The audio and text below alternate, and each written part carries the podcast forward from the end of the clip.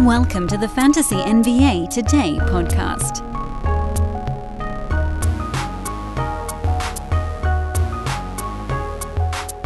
I'm being told that today is the official start of the rest of the NBA season, and that now, with the holidays officially behind us, yesterday was still a national holiday out here, we can get back to normal. I don't know what the hell that is, but get back to it. As he bangs the table by accident. Hope you guys heard that because I'm not editing it out of the podcast. Good day, everyone. Welcome to Fantasy NBA Today, a sports ethos presentation. I am Dan Besbris, and this is Tuesday, January the 3rd, I think. And we're now, as of really today, we sort of hit the dog days of the NBA season. We had a little bit of that in like between Thanksgiving and Christmas. There's a little dog daying that goes on.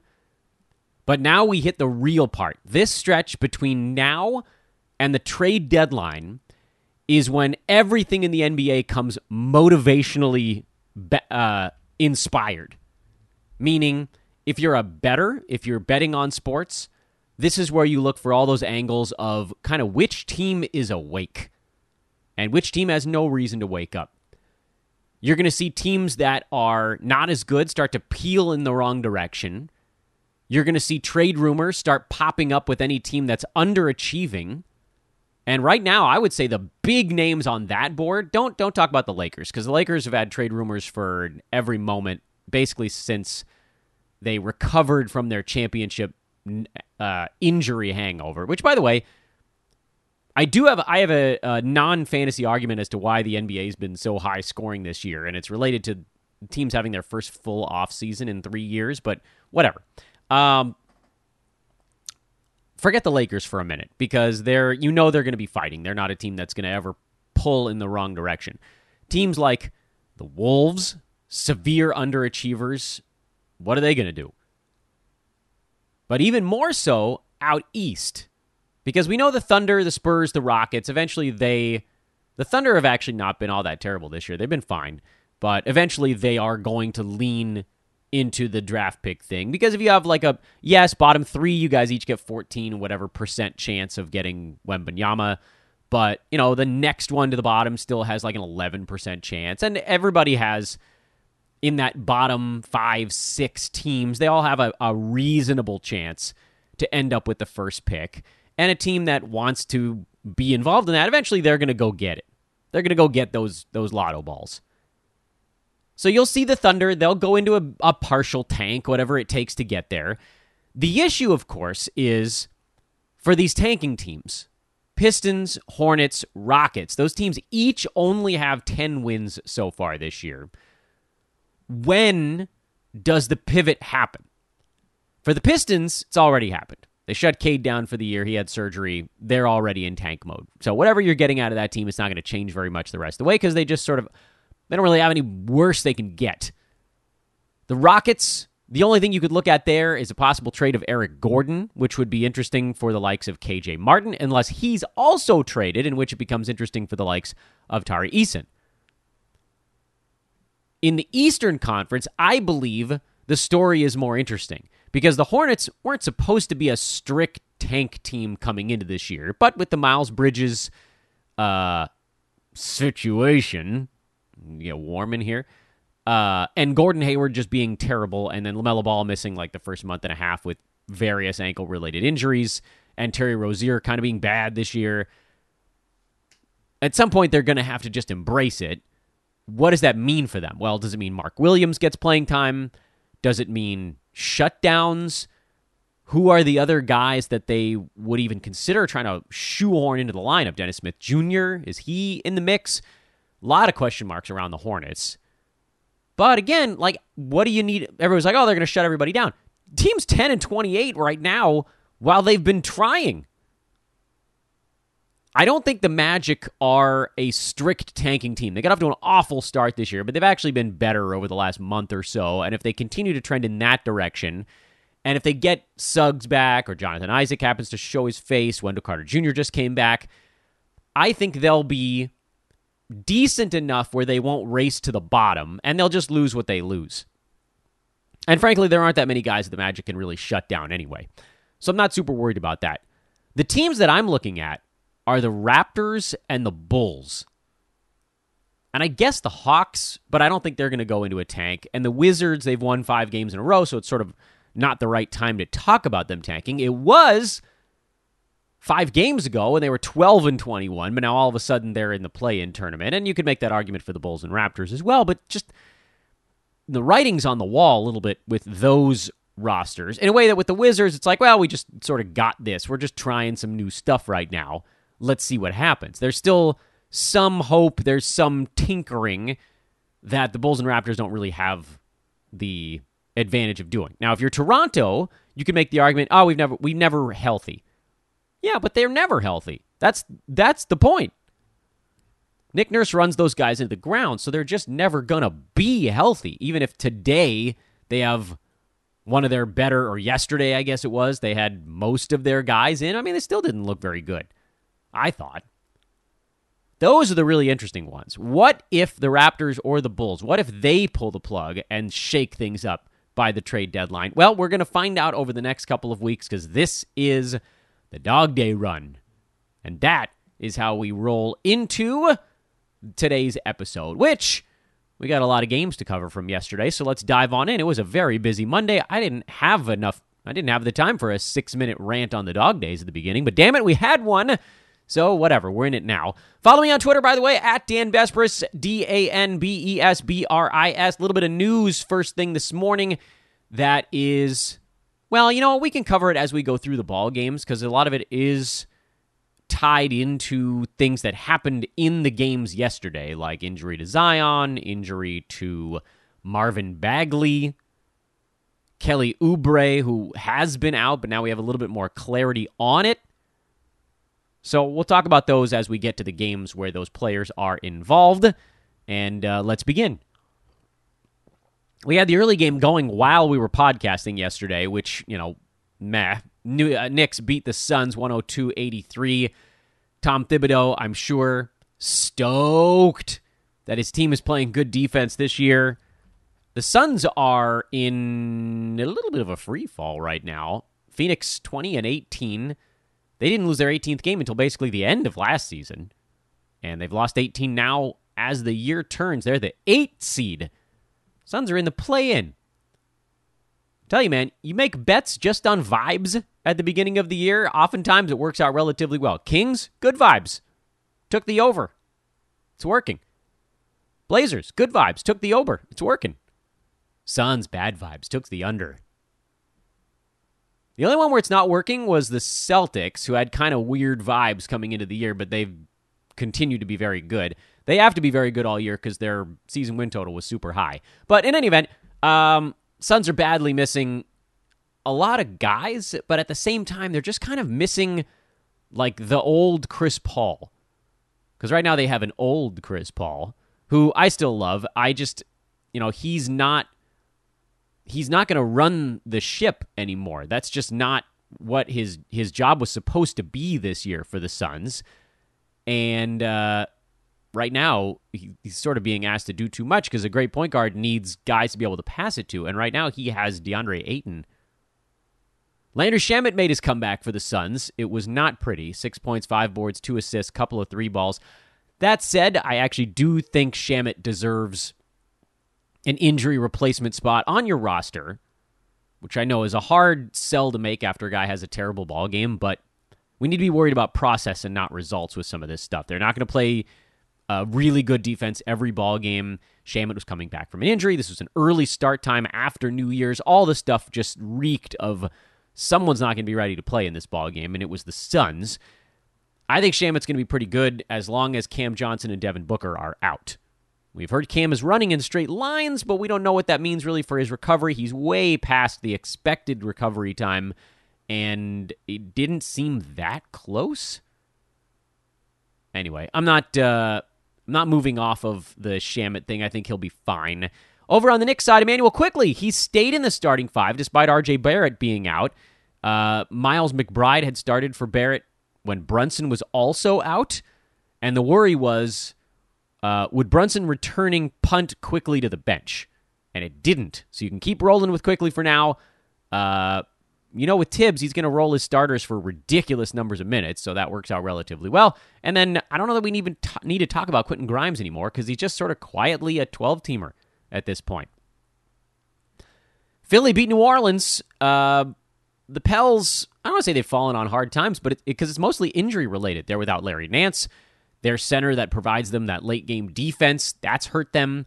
Herb Jones just came back from COVID. Trey Murphy has kind of hit a little bit of a wall, which we all kind of figured he would. I say we all, but I also don't think it's we all because I got yelled at a lot on Twitter for saying that I didn't think Trey Murphy was a rest of season guy if the Pels ever got healthy. He's barely a rest of season guy right now, and the Pels are not healthy at all. Still, Zion got hurt, tweaked a hammy in this one, and he's going to miss a couple of weeks, especially with the way he plays and, and his size. This the healing is going to be I don't say slow because he's still super young, but they have to be so, so careful with him. You know, it's not like a, a mid 30s point guard who just kind of stands in the backdrop. This is Zion who's just exploding at every opportunity in ball games. You, you can't do that. I mean, if you risk it on, we've talked about soft tissue stuff on this show too many times lately, you just can't risk that getting worse. So, with Zion now down and out, and Ingram still down and out, yeah, obviously you're going to still start Murphy and Herb Jones because there's just nothing standing in their way. But as guys come back, I do think that those dudes probably then fall off a little bit. For now, with no Nance, JV is in a good spot. Finally, it's been a rough patch. CJ McCollum's going to have to take 20 shots a ball game, so he should be in line for a pretty good little run here. I think Herb does well. I think Trey does well. And uh, that's about where I leave that one. Over on the Philly side, uh, Joel Embiid, huge ball game. Georges Niang had a nice one, but we're not going to really worry ourselves with it. The big story here is that Tyrese Maxey got up to 27 minutes already. He didn't play particularly well. And if you guys recall, I actually was a little bit down on Maxey coming into this year. However, I need to preface it with this is enough minutes for you to start him because he got 14 shots up, a couple of free throws. He's getting in the mix. I think he profiles more as a 75 range guy as to 50, as opposed to 50, where I think people were hoping he would get to this year, and I still could be wrong on that front.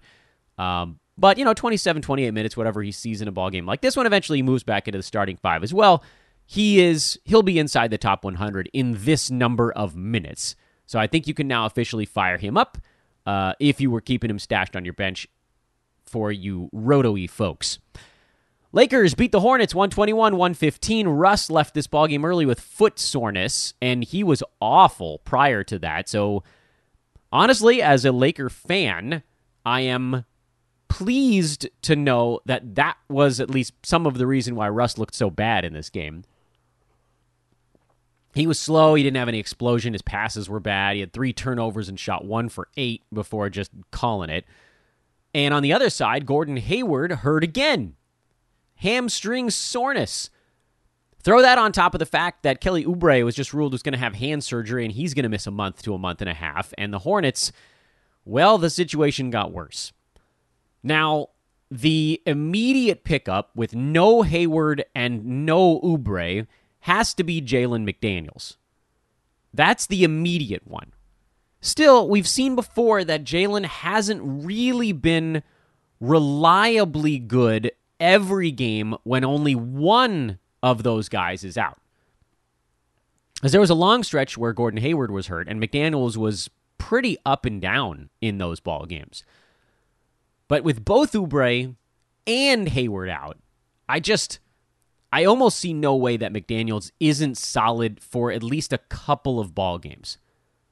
Because when the team's been like semi healthy lately. McDaniels hasn't played that much 19 uh, minutes, 15 minutes. That was when both Hayward and Oubre were in there. Then Oubre went down, and McDaniels' minutes jumped up to 26, 22. He had 28 in the last one. And then with Hayward leaving early, his minutes jumped to 31. The nice thing about that is once you get to 30 minutes, if you're just out there for 30 minutes and you have any fantasy game whatsoever, you'll be inside the top 100. McDaniels is He profiles as a, a 1 1 kind of guy. He's at 1.2 threes, one steal, half a block in 26 minutes. You could see that block trend up towards like 0.7 if he plays 30 minutes a ball game. Good foul shooter. Field goal percent is fine, not spectacular, but just kind of does a little bit of a lot of things. And if you extend that again to the 30 minute plateau, the rebounds go up by 15 to 20%. So five becomes six. Assists go from two to closer to three. Points go from 11 to closer to 13 or 14. Little stuff like that that actually does go a long way. And then again, the usage will also be better. Not only will the minutes go up, but you take Oubre out of the mix, you take Hayward out of the mix, other guys are going to have to pick up the pieces. So, in the immediate term, add Jalen McDaniels if he's floating around in your league. In the slightly longer term, I actually have a weird, sneaking suspicion that Dennis Smith Jr. gets himself involved. He played 18 minutes yesterday. This was his return, though, remember. So, you know, Smith hadn't been in there in uh God knows how long. When the hell was the last time he played? It was like a month and a half, wasn't it? So now with LaMelo in there and Rozier in there, it's going to be tougher to play Dennis Smith like 28 or 29 minutes because there's just there's too much small on the court. But as we saw earlier this year, DSJ has been amazing at defensive stats. 2.4 of them in 27 minutes per ball game. He doesn't get to the free throw line, so luckily that's not really an issue. He was at five and a half assists to only one and a half turnovers. So it's all about defensive stats, assists, and then really not shooting enough to hurt your percentages. Do I think he overtakes Jalen McDaniels at some point in fantasy value? That's a tough one. That one might be more like a coin flip. But I think there's a very real chance that as he gets revved up, I mean, look at what they did yesterday. First of all, once Hayward went down, he had played 26 minutes before Gordon retired for the evening. And don't even get me started on ba- how bad Gordon Hayward is. How many times have I told you guys on this pod he's not worth rostering this year? He's not. But anyway, he's hurt again, so sort of a non issue at this point. He hasn't been worth rostering when he's been healthy, and then the injuries are just sort of the icing on that poop cake. DSJ played 18 minutes off the bench. Mark Williams played 15 minutes backup center. He and Mason Plumlee are splitting the center minutes. By the way, on the Mark Williams front, I mean, I love five points, nine rebounds, and a block in only 15 minutes, but it's kind of impossible to have fantasy value in only 15 minutes. And Mason Plumlee was probably the best Hornets player in the ball game yesterday. Yikes, I know. Uh, which is gonna, they're not gonna pull the plug on him until much closer to the All Star break, if at all. So Williams profiles more as a keeper dynasty type, at least for now. I, I wouldn't advise sitting on him for a month and a half when it's not a guarantee that he even sees big minutes after that point. I, there's a hope that he does, but there's no guarantee. And if you're going to stash Williams, you should do it, you know, two weeks from the trade deadline instead of six or seven or wherever the hell we're at right now.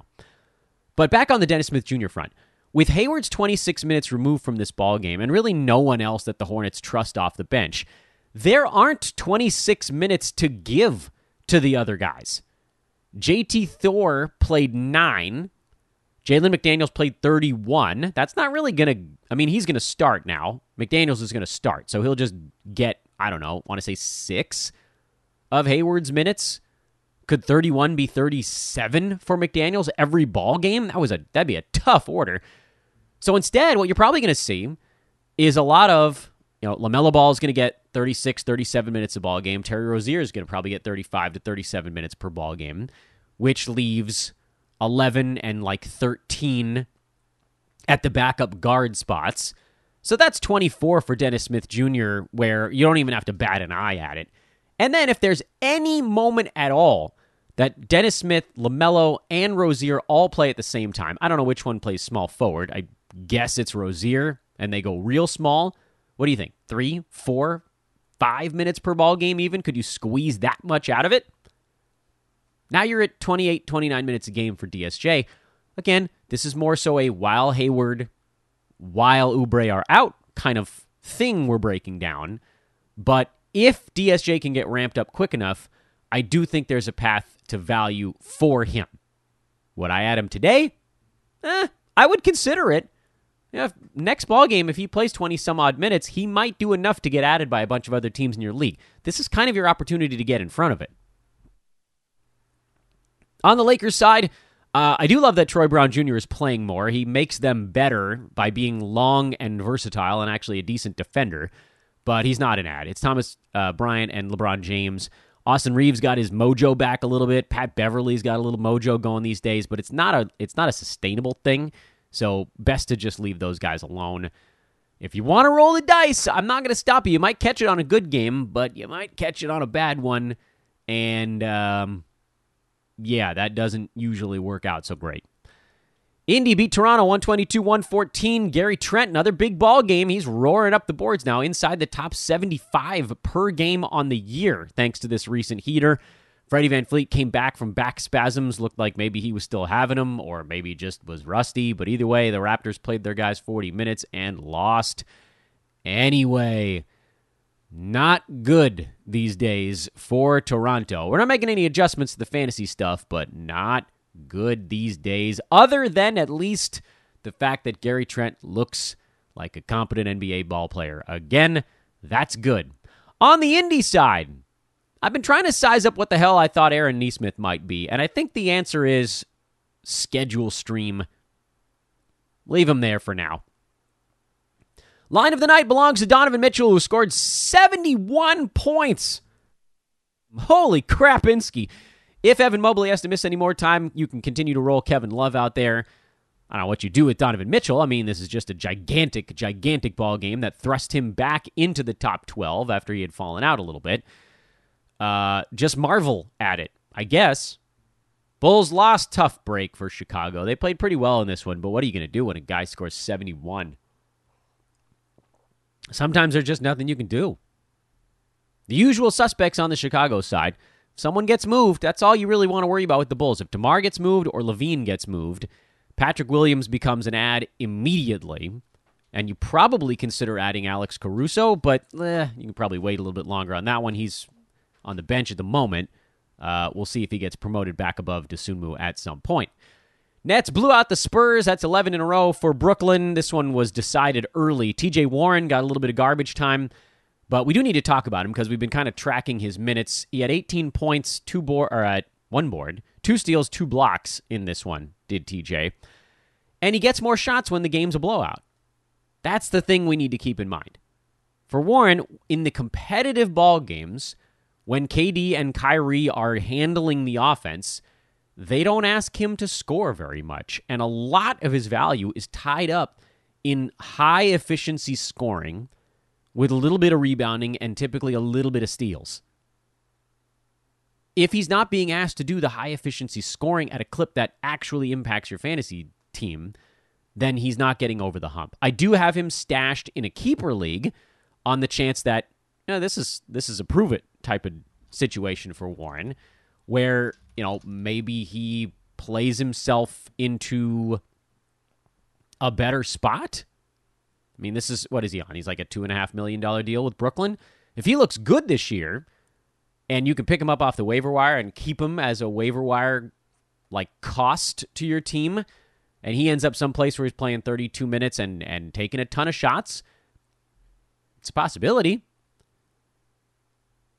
He's not 30 until September, so it's not like he's in the twilight of his career or anything. He just this is a year for him to prove that he's still got stuff in the tank and can be a starting caliber small forward that deserves shots. But in terms of this year, I don't know if he gets over the hump. I know that a, a, couple of you on Twitter were like, "Isn't it time to do the TJ Warren thing right now?" And honestly, I'd love to say the answer is yes cuz you guys know I love TJ Warren. Um, but I don't believe so because you know you watch these games, you watch Brooklyn. I would again. I don't know. We need to take the break on today's show because it's a huge card to recap, and I want to get us through it here. Watching the games still matters. Understanding when and how a player gets their fantasy stats is relevant. TJ Warren is getting his fantasy stats in situations where, like, Kyrie goes cold for a quarter, or KD goes, well, it hasn't really happened yet, goes cold for a quarter. Things like that, or blowouts like this one, where they need his offense. But most games, as you, I mean, look at the last few ball games. A lot of times they just don't need the offense. We do if we want him to be a fantasy guy. Meanwhile, over on the Spurs side, eh, honestly, if anybody came out of this ball game with fantasy value, you chalk it up as a small win because nobody played more than 25 and a half minutes. Uh, Devin Vassell, quiet. Jeremy Sochan, quiet. And this is the deal with Sochan. We know that it's going to be up and down. That's why I'm not starting him in Roto. I am stashing him. And in head to head spots, I'm playing him just to see how this thing shakes out, but we don't really know his fantasy profile yet. Jakob was fine enough. We'll take it. Keldon Johnson, third game in a row, he's actually shot the ball well. Is this the turning point? We'll see. But, you know, no, no changes to anything out there. Denver overlooked a slumping Minnesota team, and then Kyle Anderson came in and punked him. I joke a little bit. Anthony Edwards had 29 and 10. Jaden McDaniels had 21. He's been solid enough this year. Uh, Jaylen Nowell got the start for the injured D'Angelo Russell. If Russell misses another ball game, you can roll with Nowell. But really, the guy out here that is back in business is Slow Slomo, or Shlomo, as we've been calling him on the podcast. 19 points, four boards, eight assists, three steals, three threes, good percentages. He's a nine cat monster, or really like an eight cat monster, because typically he doesn't hit that many three pointers. But he is a rare fantasy player that can do a little bit of everything. And with Cat out and no official timetable here still, you can see they the the Wolves feel themselves better when slow mo's a bigger part of what they're doing. So uh, must add injury stream now that he's healthy and playing again. Probably got dropped in a lot of spots because he was just an injury stream and he vanished for two weeks with sicknesses and back spasms, but he's back and I added him in a crap ton of places over the last three days uh, because he'd been dropped everywhere. Meanwhile, over on the Nuggets side, they just sort of floated through this ball game. They weren't as engaged as they needed to be. Despite having their starters back, it just it didn't click. Bones off the bench was like the only guy who seemed to be taking this game seriously for stretches because Jokic wasn't really very good. Uh, he had five turnovers. MPJ was fine. He did what he does. Uh, Jamal Murray wasn't particularly good in this ball game. Aaron Gordon took way too many shots on a night when he was just cold as heck. They'll get it figured out. Don't worry, Denver's fine. They just, you know, glazed over for a night. But I just think the only fantasy note on the Denver side is that now that the starters are healthy, you can probably move on from Bruce Brown, although seems like just a matter of time till someone takes a day off. Dallas beat Houston, comeback. Christian Wood had five more blocks. Where the hell did this come from? Christian Wood is now up to number 66 on the year, thanks to basically an insane blocks run. He's scoring a little bit more, but the biggest difference for Wood lately is that his blocks streak is absurd. It will run out. He's not going to block two and a half to five shots a game the rest of the year. Because there's like one, two guys in the NBA that do that and Christian Wood is most likely not one of those guys.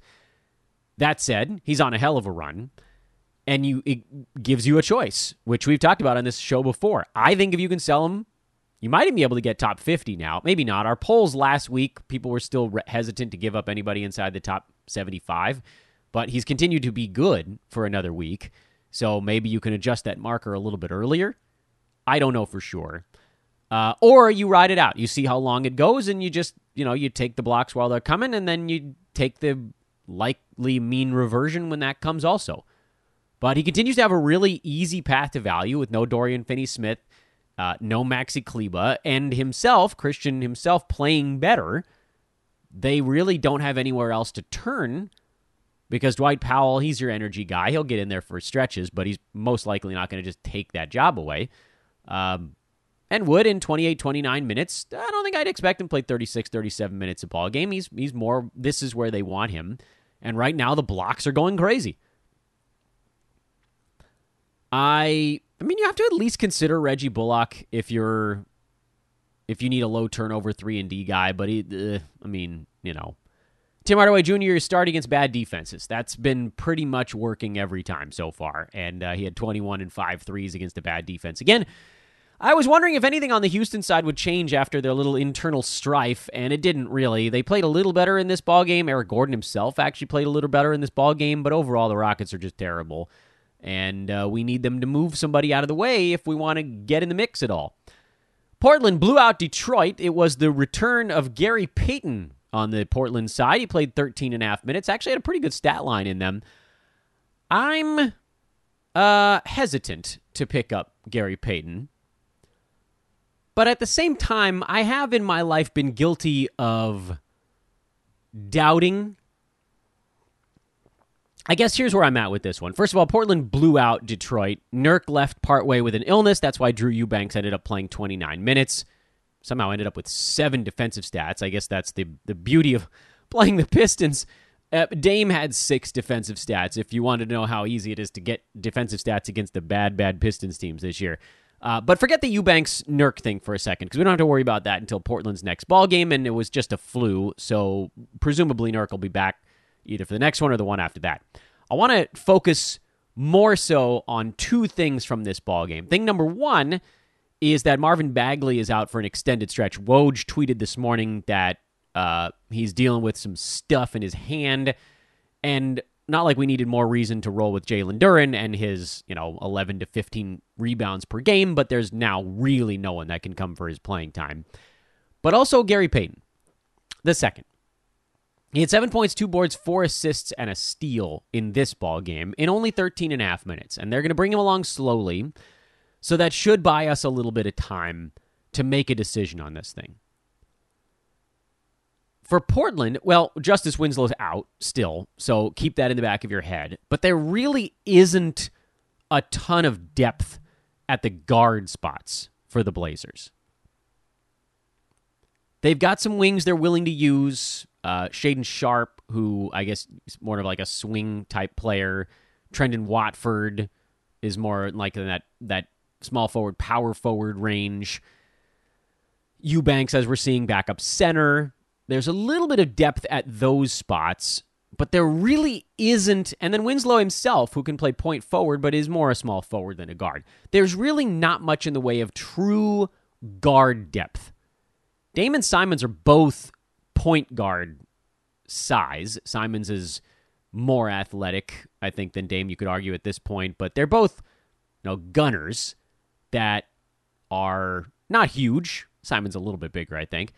Um, neither one of them could slide up and play small forward. So whatever Josh Hart is getting is most likely going to be coming as the reserve, not Josh Hart, excuse me. Gary Payton is coming as more in that reserve range behind the guards. But then also, could he squeeze out some minutes at small forward as well behind someone like a Josh Hart or a Justice Winslow if they opt to play him more exclusively at power forward going forward?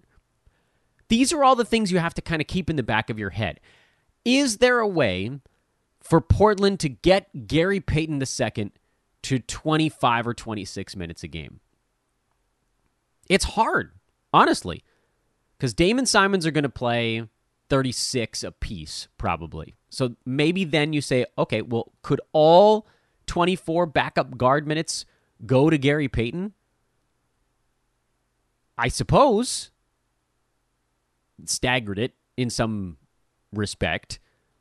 If that was the case, then you'd only need to squeeze out like three or four small forward minutes. But someone's going to have to lose out. What it is, I'm not entirely certain. And then on top of that, we don't really know what Gary Payton's fantasy profile is on this team. Because on the Warriors, he had one job, and that was defensive stopper. And prior to the Warriors, I don't think anybody was even paying attention to him. Certainly not from a fantasy standpoint. The best thing we can do with someone like Gary Payton is to look at games with Golden State last year where enough guys were hurt that he got to play 27 to 32 minutes per game. There were a handful of them, and the results were kind of mixed. March 25th in Atlanta, 29 and a half minutes, 14.6 boards, 2 assists, 2 steals. By the way, he doesn't really shoot the three ball, so don't expect to get that much out of him. End of December, early January. I think that was when the Warriors had everybody in COVID protocols. He had a 22 point game with almost nothing else 14 and 8 with a steal, 11 and 7 with a steal, 12 and 4 with two steals, 14 and 5 with four steals and a block. And so you're starting to get an idea is this Gary Payton's fantasy profile in starters level minutes? He's probably not going to score more than a dozen points. Your hope is that you get somewhere between somewhere near one and a half steals. That's the way that he could maybe get his value up high enough because the rebounding isn't going to be that high. The assisting is not going to be all that high. Yeah, he had four in this ball game, but again, look at the competition. Blazers had 29 assists. Dame had 10. Josh Hart had six. Payton was actually third on the team with four. Is there a way? Yeah, there's a way. But seven points. Like, oh, seven points. Maybe we double that, get him up to 14. Okay, but he went three for four in this one. That's not going to happen every time either. So, if you're asking me, do I think Gary Payton II is going to have top 100 per game fantasy value this year? My guess is no. Am I willing to bet my life on no? I'm not. So, what's the answer then? The answer is if you have dead weight, throw him on your roster and see how the next two and a half weeks go. If you can't wait that long, don't worry about it. Warriors on a Kevon Looney double overtime tip in beat the Hawks 143 141, and everybody had fantasy numbers in a double overtime game. Nothing like 58 minutes of basketball to get everybody some juice. Klay Thompson, 54. He's been good for two months now, guys. Uh, no one's been talking about it. We mentioned it like a month and a half ago, but I had someone hit me up like, oh, hey, is this sustainable for Clay? I'm like, dude, this has been happening. Nobody's paying attention to how good Klay's been. He's number 78 on the year. Remember how bad he was to start the season? He was real bad to start the year. Well, he's not bad anymore. right? That's where we're at now. Clay got good. He's top 50 over two months, people. And his shooting percentage hasn't even all the way come around. Where's he at over the last month? Top 40 over the last month. Guys, he's back and has been for two months. Donte DiVincenzo was fine. That's the the injury replacement we're watching. He's the, at some point Andrew Wiggins is going to show up. I don't know when. Again, hard to make calls on a team when you're dealing with a 58 minute ball game, but you know Dejounte Murray played 51 of them. Trae Young, down year continues. Still can't seem to shoot. Bogdan, hold. Collins, he looked better. DeAndre Hunter even had two good games in a row thanks to the Gigantor minutes. And then Onyeka Okongwu, he's been amazing as a Capela fill-in fantasy-wise. But I have bad news for fans of Okongwu. The Hawks are better when Capela's in. Defense in particular. Rebounding, actually, maybe the biggest part of it. Capela probably would have had 25 rebounds in a double overtime game. And Miami beat the Clippers uh, Kawhi Leonard was out with an illness. Paul George tweaked a hammy late in this ball game. And here we go again for the Los Angeles Clippers of Anaheim. Uh, they're 21 and 18, so the sky is not completely falling, but they have lost three games in a row. Injury stuff always befalls this team. You knew that with both of their guys. Every time Paul George plays two weeks in a row, I start to hold my breath because something's coming. He's questionable for the next game, so hopefully it's not a big deal. It seemed like he kind of played through it a little bit. But again, very much a here we go again. Jimmy Butler wasn't even good for the Heat in this one. And uh, on the Heat side, in to, to their credit, Miami's defense has actually gotten a lot better the last two weeks. In particular, they're forcing a ton of turnovers these days.